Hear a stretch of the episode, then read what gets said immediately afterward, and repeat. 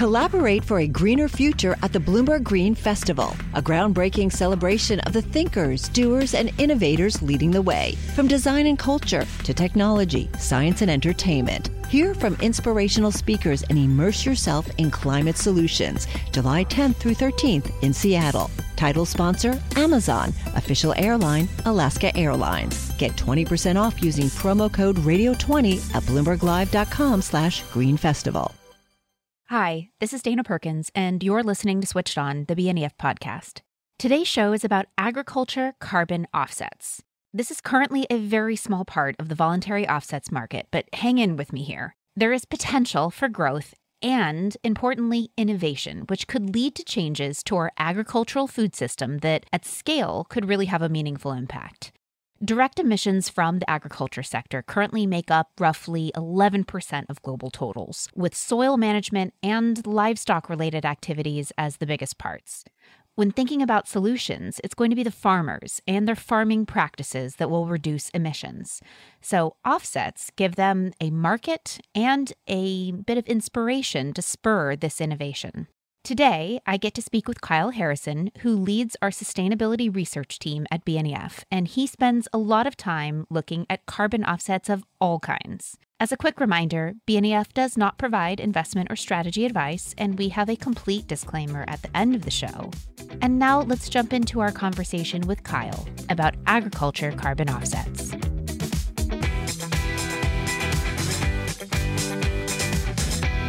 Kyle, thanks for coming on back to the show. Thanks for having me. So, our favorite topic that you and I discuss when we're on here, which is the wonderful world of offsets. And this time we're going to be talking about agriculture offsets. And so, actually, let's just definitionally, well, that's a mouthful, jump right in. Can you explain what an agriculture specific offset actually is? Sure. And I think maybe taking one step back even further, right? When we talk about a carbon offset, we think about a verified emission reduction certificate or credit that can be bought and sold by various parties. So a corporation can buy one of these offsets and retire it or cancel it from the market, and then they can neutralize their own hard to abate emissions. And generally, when we talk about carbon offsets, we're looking at a couple of specific sectors, and these are the ones that get most of the love, right? It's energy generation projects like clean energy, it's avoided deforestation and reforestation. And then there's all the other sectors like clean cook stoves, for example. But when we talk about agriculture carbon offsets, we're thinking about avoiding or removing emissions from any sustainable practice in agriculture. So that can be something like more sustainable management of manure or feeding livestock different food so that their digestion process changes and they emit less methane but it could also be the way that we change the water usage, for example, for rice cultivation. So there's a whole slew of potential subsectors within agriculture that can avoid or remove emissions. And as a result, they can create these carbon offsets that can be bought by companies. And to further frame this, how much of direct emissions are actually coming from the agricultural sector now? So there's a lot of different estimates on this, and it depends on what subsectors you include. But generally, you're looking at a range of around 11 to 13% of global greenhouse gas emissions coming from agriculture. And so there's a huge role to play here by, again, employing sustainable practices to reduce those emissions. And we've talked about offsets here in the past. So if people want to go back to even more definitions, the things that Kyle just led us into, you know, what this voluntary offset space really is, how big is this agriculture offset space that we're going to talk about today in terms of the market? Is this an innovation or is this a, a big part of the voluntary offset market? It's essentially non-existent or, or tiny today, and there there is an asterisk to that, which I'll which I'll go into a little bit more. But when we talk about the offset market today, and we think about supply of carbon offsets, you're looking at between two and three hundred million carbon offsets being issued on on an annual basis. The record in terms of carbon offset issuance in the agriculture space to date was 1.5 million carbon offsets in 2017. That supply has actually dropped year on year since 2017. So a very, very tiny percent of the market on registry comes from agriculture today. However, there is this important part of the agriculture offset market that makes it quite unique. And that is the fact that there is a thriving, what we call off registry ecosystem. And so what that means is that when you buy a carbon offset today, a lot of projects are listed on a registry. The biggest ones are Verra, there's ones like Gold Standard, and then the American Carbon Registry, for example. And there can be quite expensive fees for listing those projects on registry. So, what you see in the agriculture space is a lot of small farmers that are adopting sustainable agriculture practices. They'll sell their offsets on marketplaces that are off registry. So, for example, they'll go through companies like Nori, where they bypass that fee for listing their project, and then they can sell those offsets directly to customers off registry. So, it's a little bit difficult to say just how big the overall market is. But with the data that we do have, the data that we can analyze is that on registry market. And right now it is absolutely tiny. But we don't think it'll be that way for long. And there's a number of different reasons for that. Well, and the reason I asked you to come on today isn't because this is a huge space that, you know, is unavoidable. It's more that this is part of the solution finding space within agriculture, which is complicated, super fragmented. And we at BNEF do really like to think about well, what are the potential solutions and what could scale? So you mentioned the off registry offset space being potentially really appealing to some of the smaller farmers out there. I guess then that begs the question what's in it for them? What's in it for a farmer to even be an on registry listing for an offset? And, and how lucrative is this for them? There's a few different ways to think about this. And, and one of them is kind of the classic corporate sustainability strategy, right? Which is by adopting sustainable practices, in a lot of cases, you're saving on resources. So maybe we can use that example of rice cultivation, like I mentioned before. When someone cultivates rice or grows rice, typically they do that in a rice paddy. And what they do is that they drown that paddy in water in order to go ahead and produce that rice. For starters, that's using a ton of water resources, right? And that water needs to be pumped and transported from point A to point B. At the same time, though, what you're actually doing is you're drowning the crop and you're actually drowning the soil. And what that does is it creates special bacteria that emits things like methane and nitrous oxide. One of the ways that you can go ahead and mitigate some of these emissions um, is just by simply reducing your water usage. So, using water much more strategically on rice paddies. So, again, you're reducing your emissions because you're not drowning out those paddies in the same way that you would, but you're also reducing your usage of water, right? So that saves a farmer purely from a natural resource standpoint quite a bit of money. So there's that one angle to it.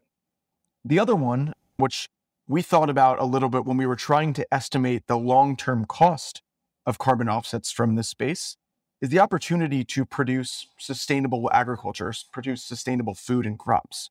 So, foods with an organic label, for example, typically sell for quite a large premium compared to traditional methods. So farmers, as a result, they can go ahead and sell their food for more, and long term, that can lead to more revenue for a farmer. So there are definitely benefits to the farmer, but presumably there's innovation here, and there are certain things that they need to do in order to be able to qualify for these on registry ones.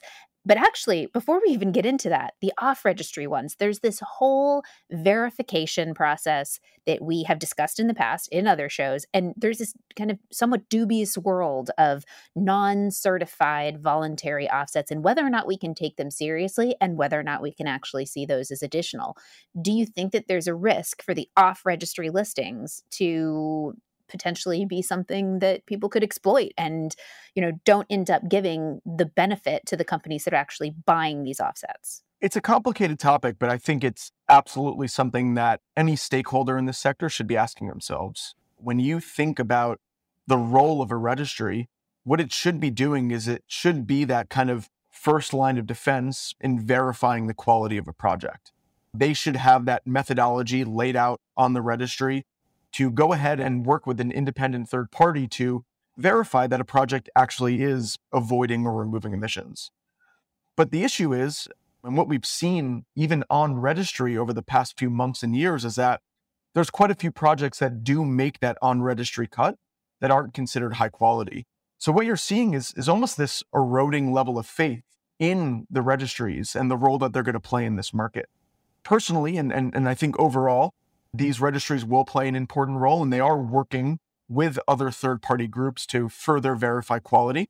So there's a group that we've definitely mentioned previously on this podcast, Dana. It's called the Integrity Council on Voluntary Carbon Markets. They're creating what are called their core carbon principles. And that is a set of thresholds that a project needs to meet to be considered high quality. And while that technically is separate from the work that the registries are doing, there is quite a bit of collaboration between those two parties. And the registries are actually intimately involved with the work that the Integrity Council is doing. So I do think that overall, moving forward, registries will play a very important part in this market. And so if you are operating off registry, you are kind of betting against the overall momentum of the market here. However, I do go back to that financial issue that I talked about earlier. It's very expensive for a small farmer to go ahead and pay the fee to list a project on one of these registries. A lot of these farmers already operate at a loss, regardless of whether or not they're using sustainable practices or they're creating offsets.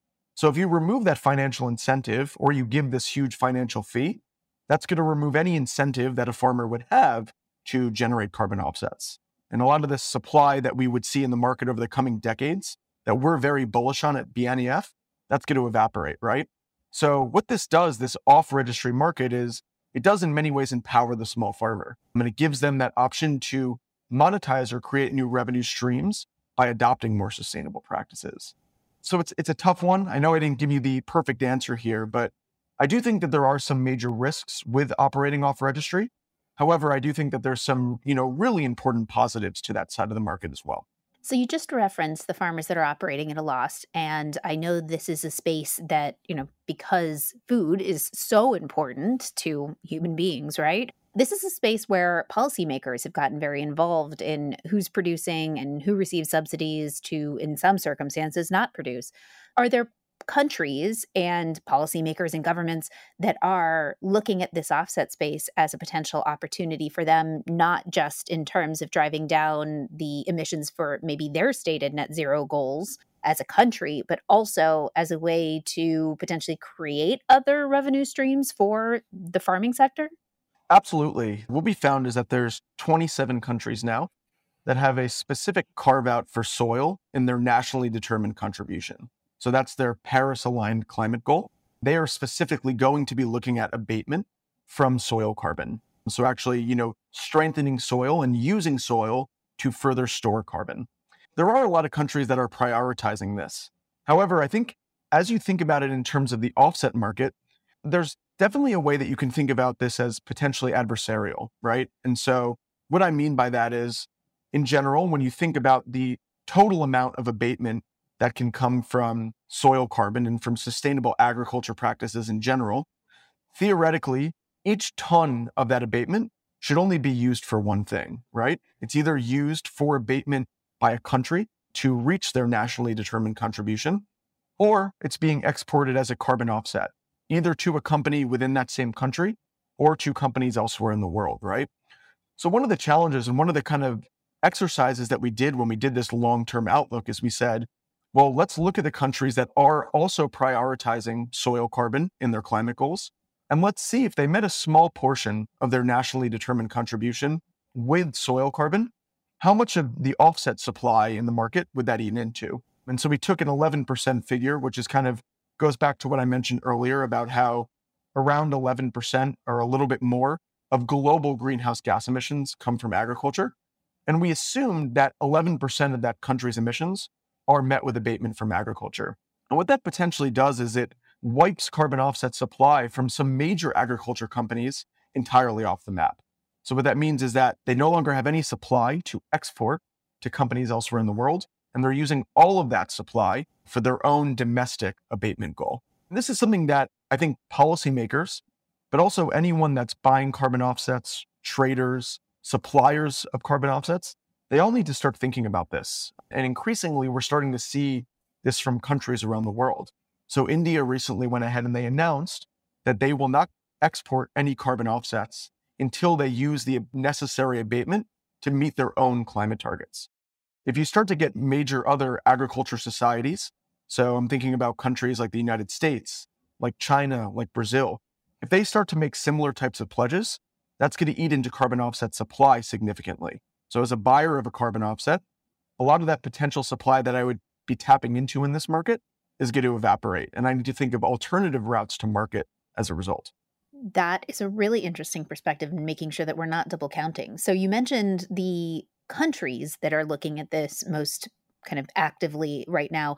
How about companies? Is it the usual players in the agricultural supply chain or is it other companies looking at, you know, creative ways to offset their business activities? I think there's two points of the agriculture offset value chain that are worth highlighting here. And when we talk about any sector in carbon offsets, whether it is energy generation or forestry or cook stoves or agriculture, you do have kind of three main players that are involved in the space, or four, depending on how you look at it. You have your developers, so you have the companies that are creating the carbon offset projects.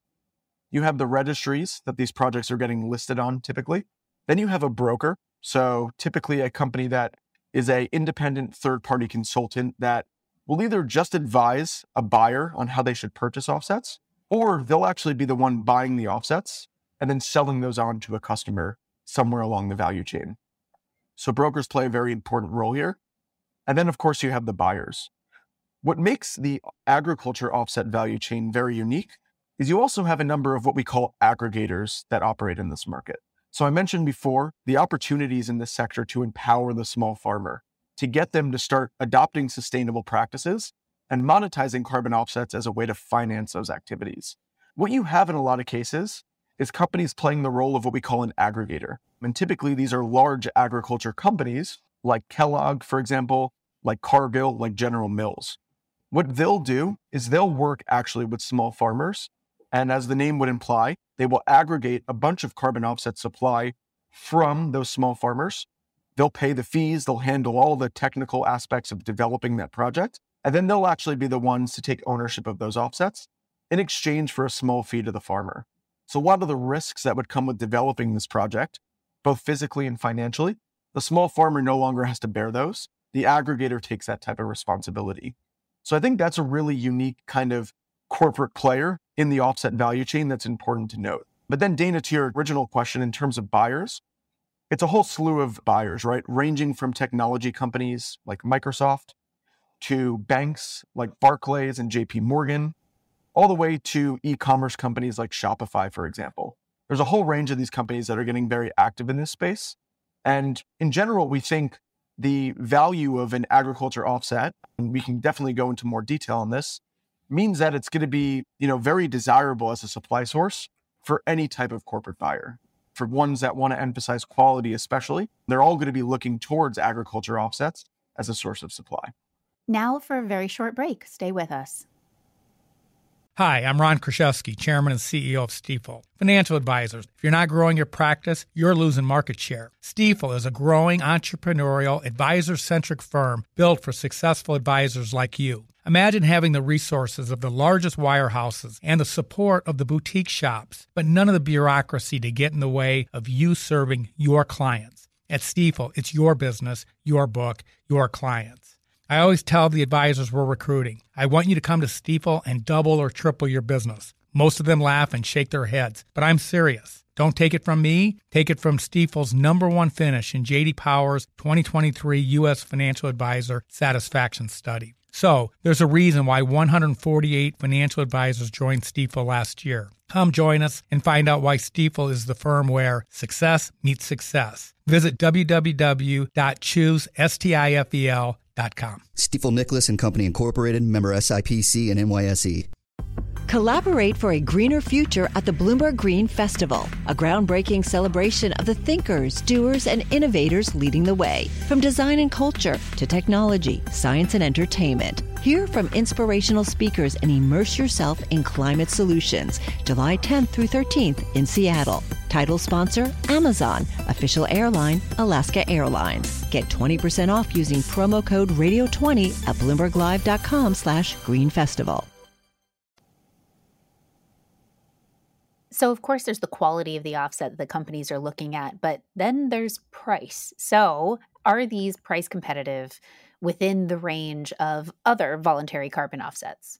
So, in terms of how we actually went ahead and, and tried to estimate cost, I got into this a little bit earlier, but what we tried to think about is what is the premium that a farm would be selling, for example, an organic product for compared to a regular version of that product? And can a carbon offset finance the gap in producing that organic product. Because again, in a lot of cases, it involves changing the way that you're producing these crops. In a lot of cases, it involves an upfront cost. So what we said is, can you use an offset to finance those activities and in turn sell, you know, higher quality food at a higher price or a premium? And in general, what we found as a result of that is that you have a huge range in terms of cost of these carbon offsets, depending on the market that you operate in, but also depending on the type of crop that you're producing. And so what we found is that there's a slew of projects that can sell carbon offsets in the agriculture space for less than $5 a ton. And there's some major agriculture countries that fall into this category. That is inexpensive, is it not? That's very inexpensive, right? right? So that, in many cases, that's too cheap. So, for example, there's countries like India and Canada and Kazakhstan that do have quite large agriculture industries that can sell a carbon offset we estimate in 2050 from agriculture for less than $5 a ton. However, this is quite a steep supply curve. And there are a number of countries that would be selling these agriculture offsets for a lot more expensive of a price. So we estimate the US would be selling at around $22 a ton, Brazil at around $30 a ton, all the way up to Australia at around $60 a ton. And again, what this comes down to is what is the major crop that these countries are producing? And then what is the premium that it would take for them to sell or the premium that they would charge to sell an organic version of that crop, right? So if you think about a market like Australia, for example, a lot of their agriculture industry is focused on beef production. So selling organic beef often goes for much higher a premium compared to traditional beef. But the practices that need to go into producing that, like feed additives, more sustainable livestock management, all that costs money up front, right? And so the gap that you would need, the price that you would need to sell those offsets at to bridge the gap between those two practices is a lot higher. In general, I think this does kind of match what we've seen with other offset sectors. If you look at other nature based solutions like reforestation and avoided deforestation, for example, we use a different methodology to estimate cost. So in those cases, we look primarily at what we call opportunity cost. So, how would that land be used otherwise if it wasn't for protecting those trees? And what we found with that exercise and analysis is that you also have a huge range in, in costs. So, there's a lot of countries that can sell reforestation offsets for less than $5 a ton. And then again, there's countries like Australia that are selling them at much higher prices at over $100 a ton. So I think in general, what we've seen with other sectors, and you know, if anything, it's actually kind of a middle ground. You don't have the highs of other sectors and the lows, you know, while they are similar, they might not be quite as pronounced. I mean, they seem to be cost competitive with the compliance markets like the EU ETS here in Europe. Long term, I think yes. Right now, and this is a, you know, we've talked about this before, this is an ongoing challenge with the voluntary market is that carbon offsets are, are far too cheap right now. If you look at the EU ETS, right, the cost of carbon, the price of carbon is hovering in some cases at some periods around 100 euros a ton. And then you compare that to the voluntary space, it's far too cheap for an offset today.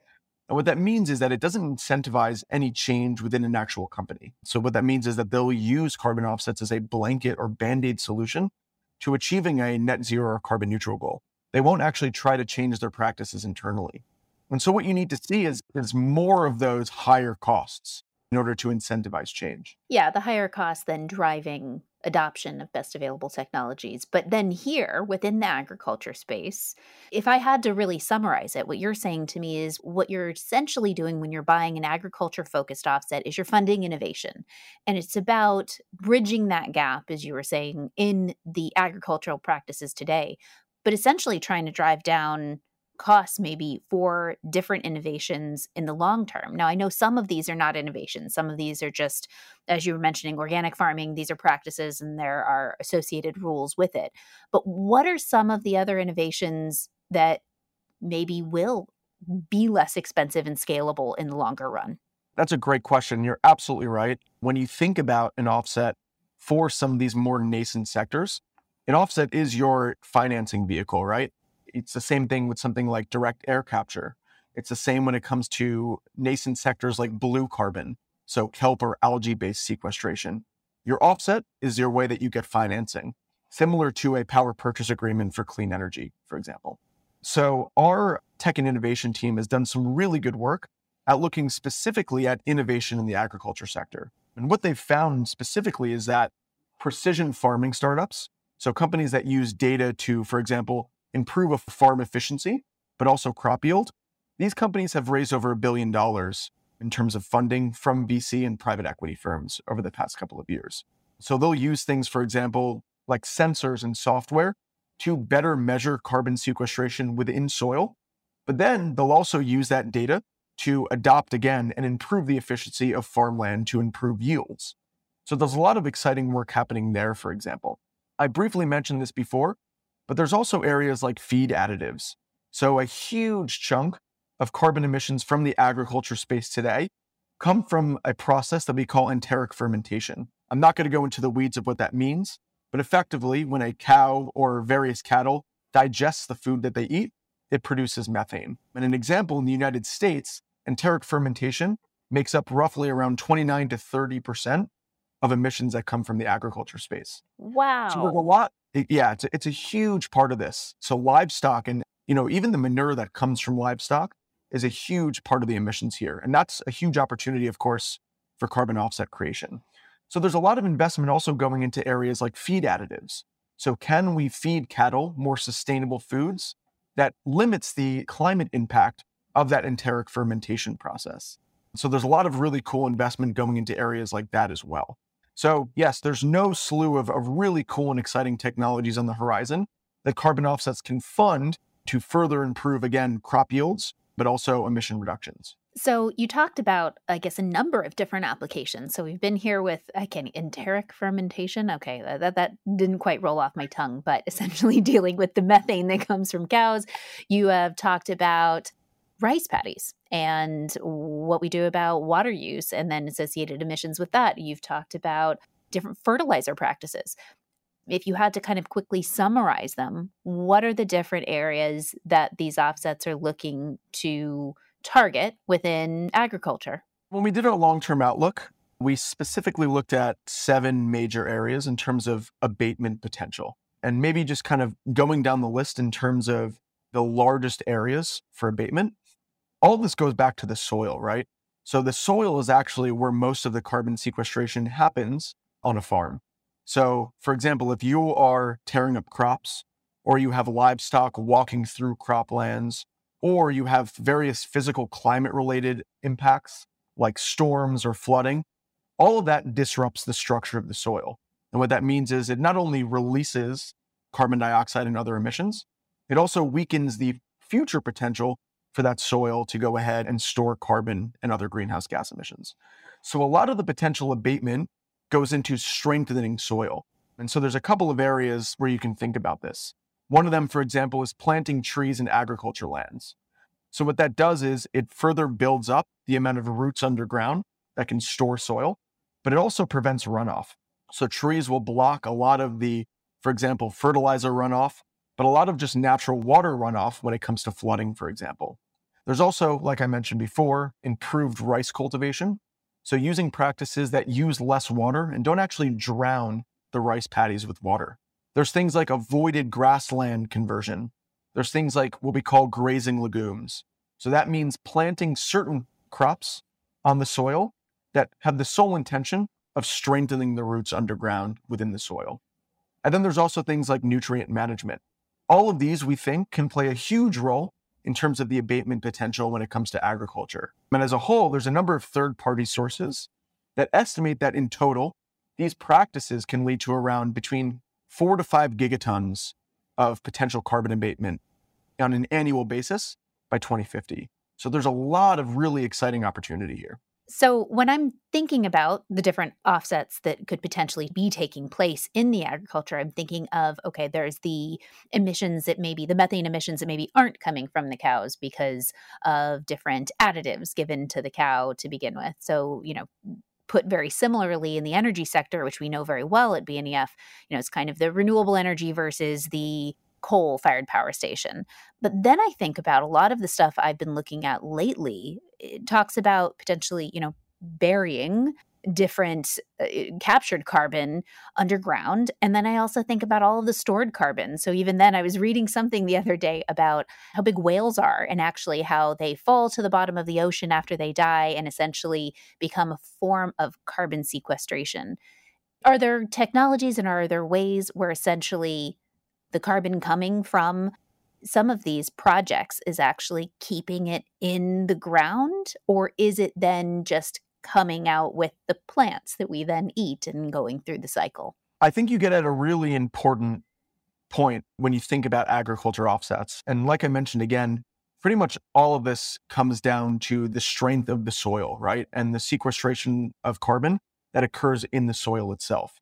So when you, you know, for example, when you have a growing season, and then you're, you know, taking all these crops out of the ground, a lot of that carbon does get, you know, released into the atmosphere. But what it also does is it weakens the overall integrity of the soil underneath it.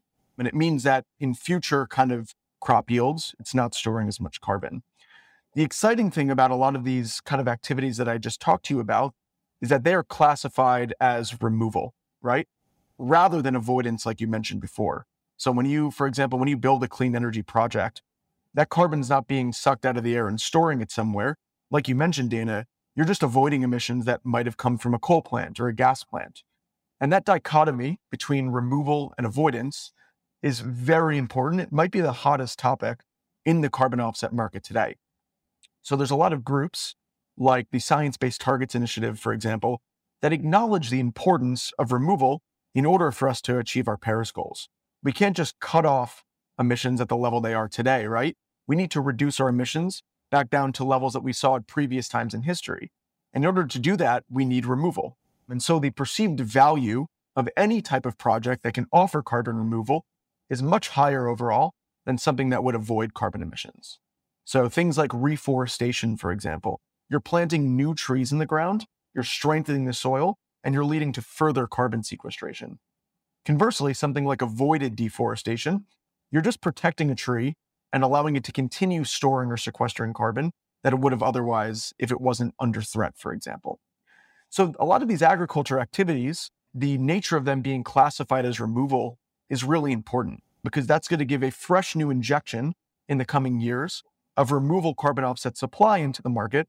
That's going to keep supply and demand in equilibrium.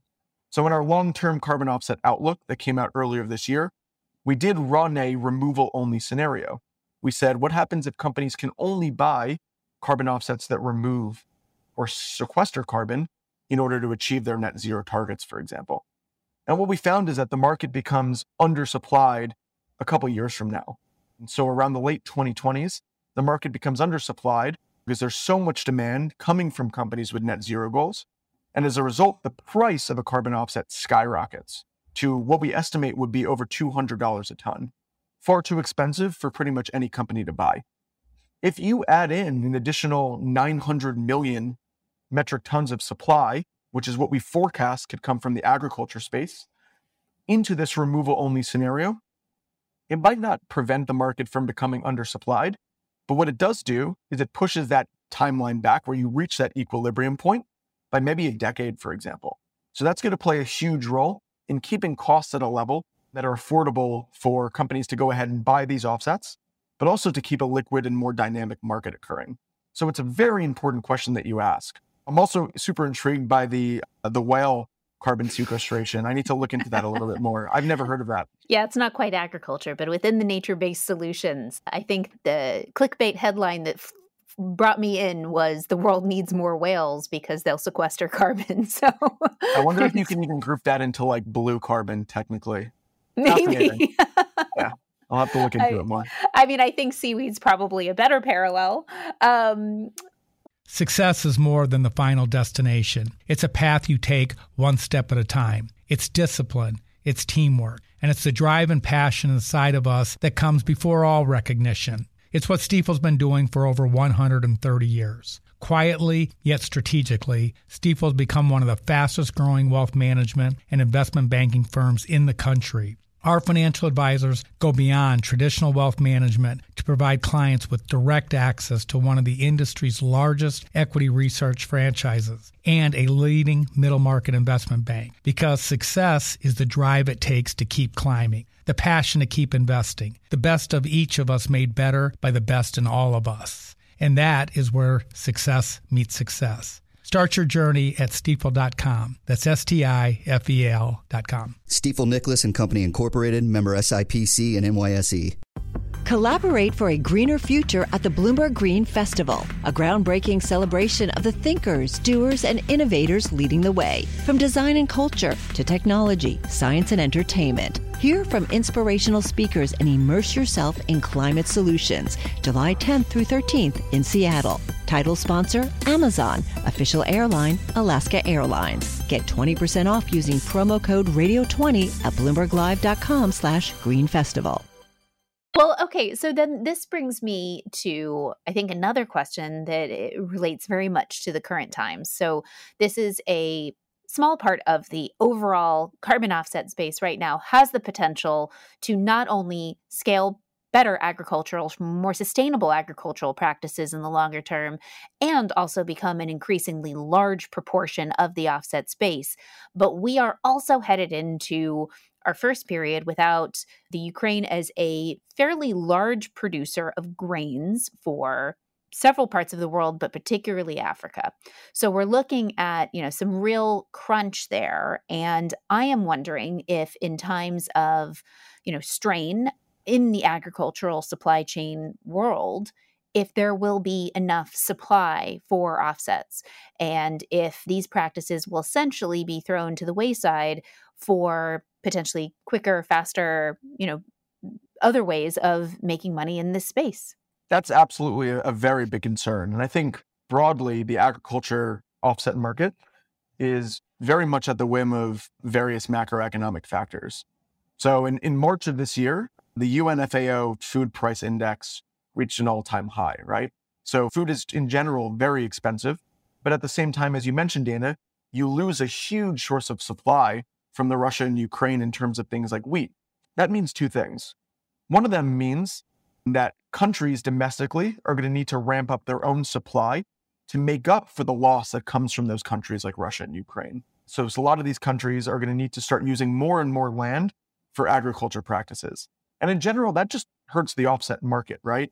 Beyond agriculture offsets, when you think about, for example, protecting trees at risk, a lot of that land for forests today is going to be need to, to be used for agriculture, for example.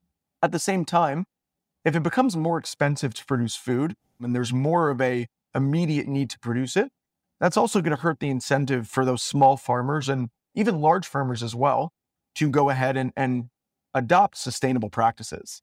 Because again, they're going to be thinking much more about the financials and climate and emission reductions, for example, will come to the back burner. And so I think that that's absolutely a huge concern here. But more broadly, right, as we think about climate disasters, as we think about supply chain bottlenecks, both of these things very much real concerns as well beyond the Russia Ukraine war. All of these things could play an uncontrollable role in agriculture offset supply. And I think more so in this space than pretty much any other sector that you're looking at for carbon offsets. So it's very important to keep tabs on. Okay, so Kyle, this one caught my eye, and you recently wrote this outlook on the agriculture offset space. And this is something I don't think I've seen before. So, can you just discuss whether or not this is something we're going to be able to continually check in on and whether or not if this space grows, you'll be keeping your finger on the pulse for it, or is it a one off? We will absolutely be keeping our finger on the pulse in this market. And the plan long term is to, to integrate this into our long term carbon offsets outlook. So, the next iteration of that report will come out early next year, most likely January. And in the previous version, agriculture was not one of the supply sources that we looked at when forecasting the price of carbon offsets. So the plan is to integrate this long term offsets, this agriculture outlook into our, our broader long term offsets outlook. But then, as you mentioned, continue to keep tabs on some of these macroeconomic factors that we discussed, new innovative ways of sustainable agriculture that could produce offsets, and just in general, what does buyer appetite look like for offsets like this? So, a lot of future plans here and a lot of exciting things on the horizon. Well, Kyle, thank you for joining today. I certainly am interested in all things that are technologies to scale and things that we think will look dramatically different potentially in 2030 and certainly in 2050. So, thank you for coming and talking about this space and laying it out for us today. Yeah. Thanks as always, Dana. Today's episode of Switched On was edited by Rex Warner of Greystoke Media. Bloomberg NEF is a service provided by Bloomberg Finance LP and its affiliates. This recording does not constitute nor should it be construed as investment advice, investment recommendations, or a recommendation as to an investment or other strategy. Bloomberg NEF should not be considered as information sufficient upon which to base an investment decision. Neither Bloomberg Finance LP nor any of its affiliates makes any representation or warranty as to the accuracy or completeness of the information contained in this recording, and any liability of this recording is expressly disclaimed.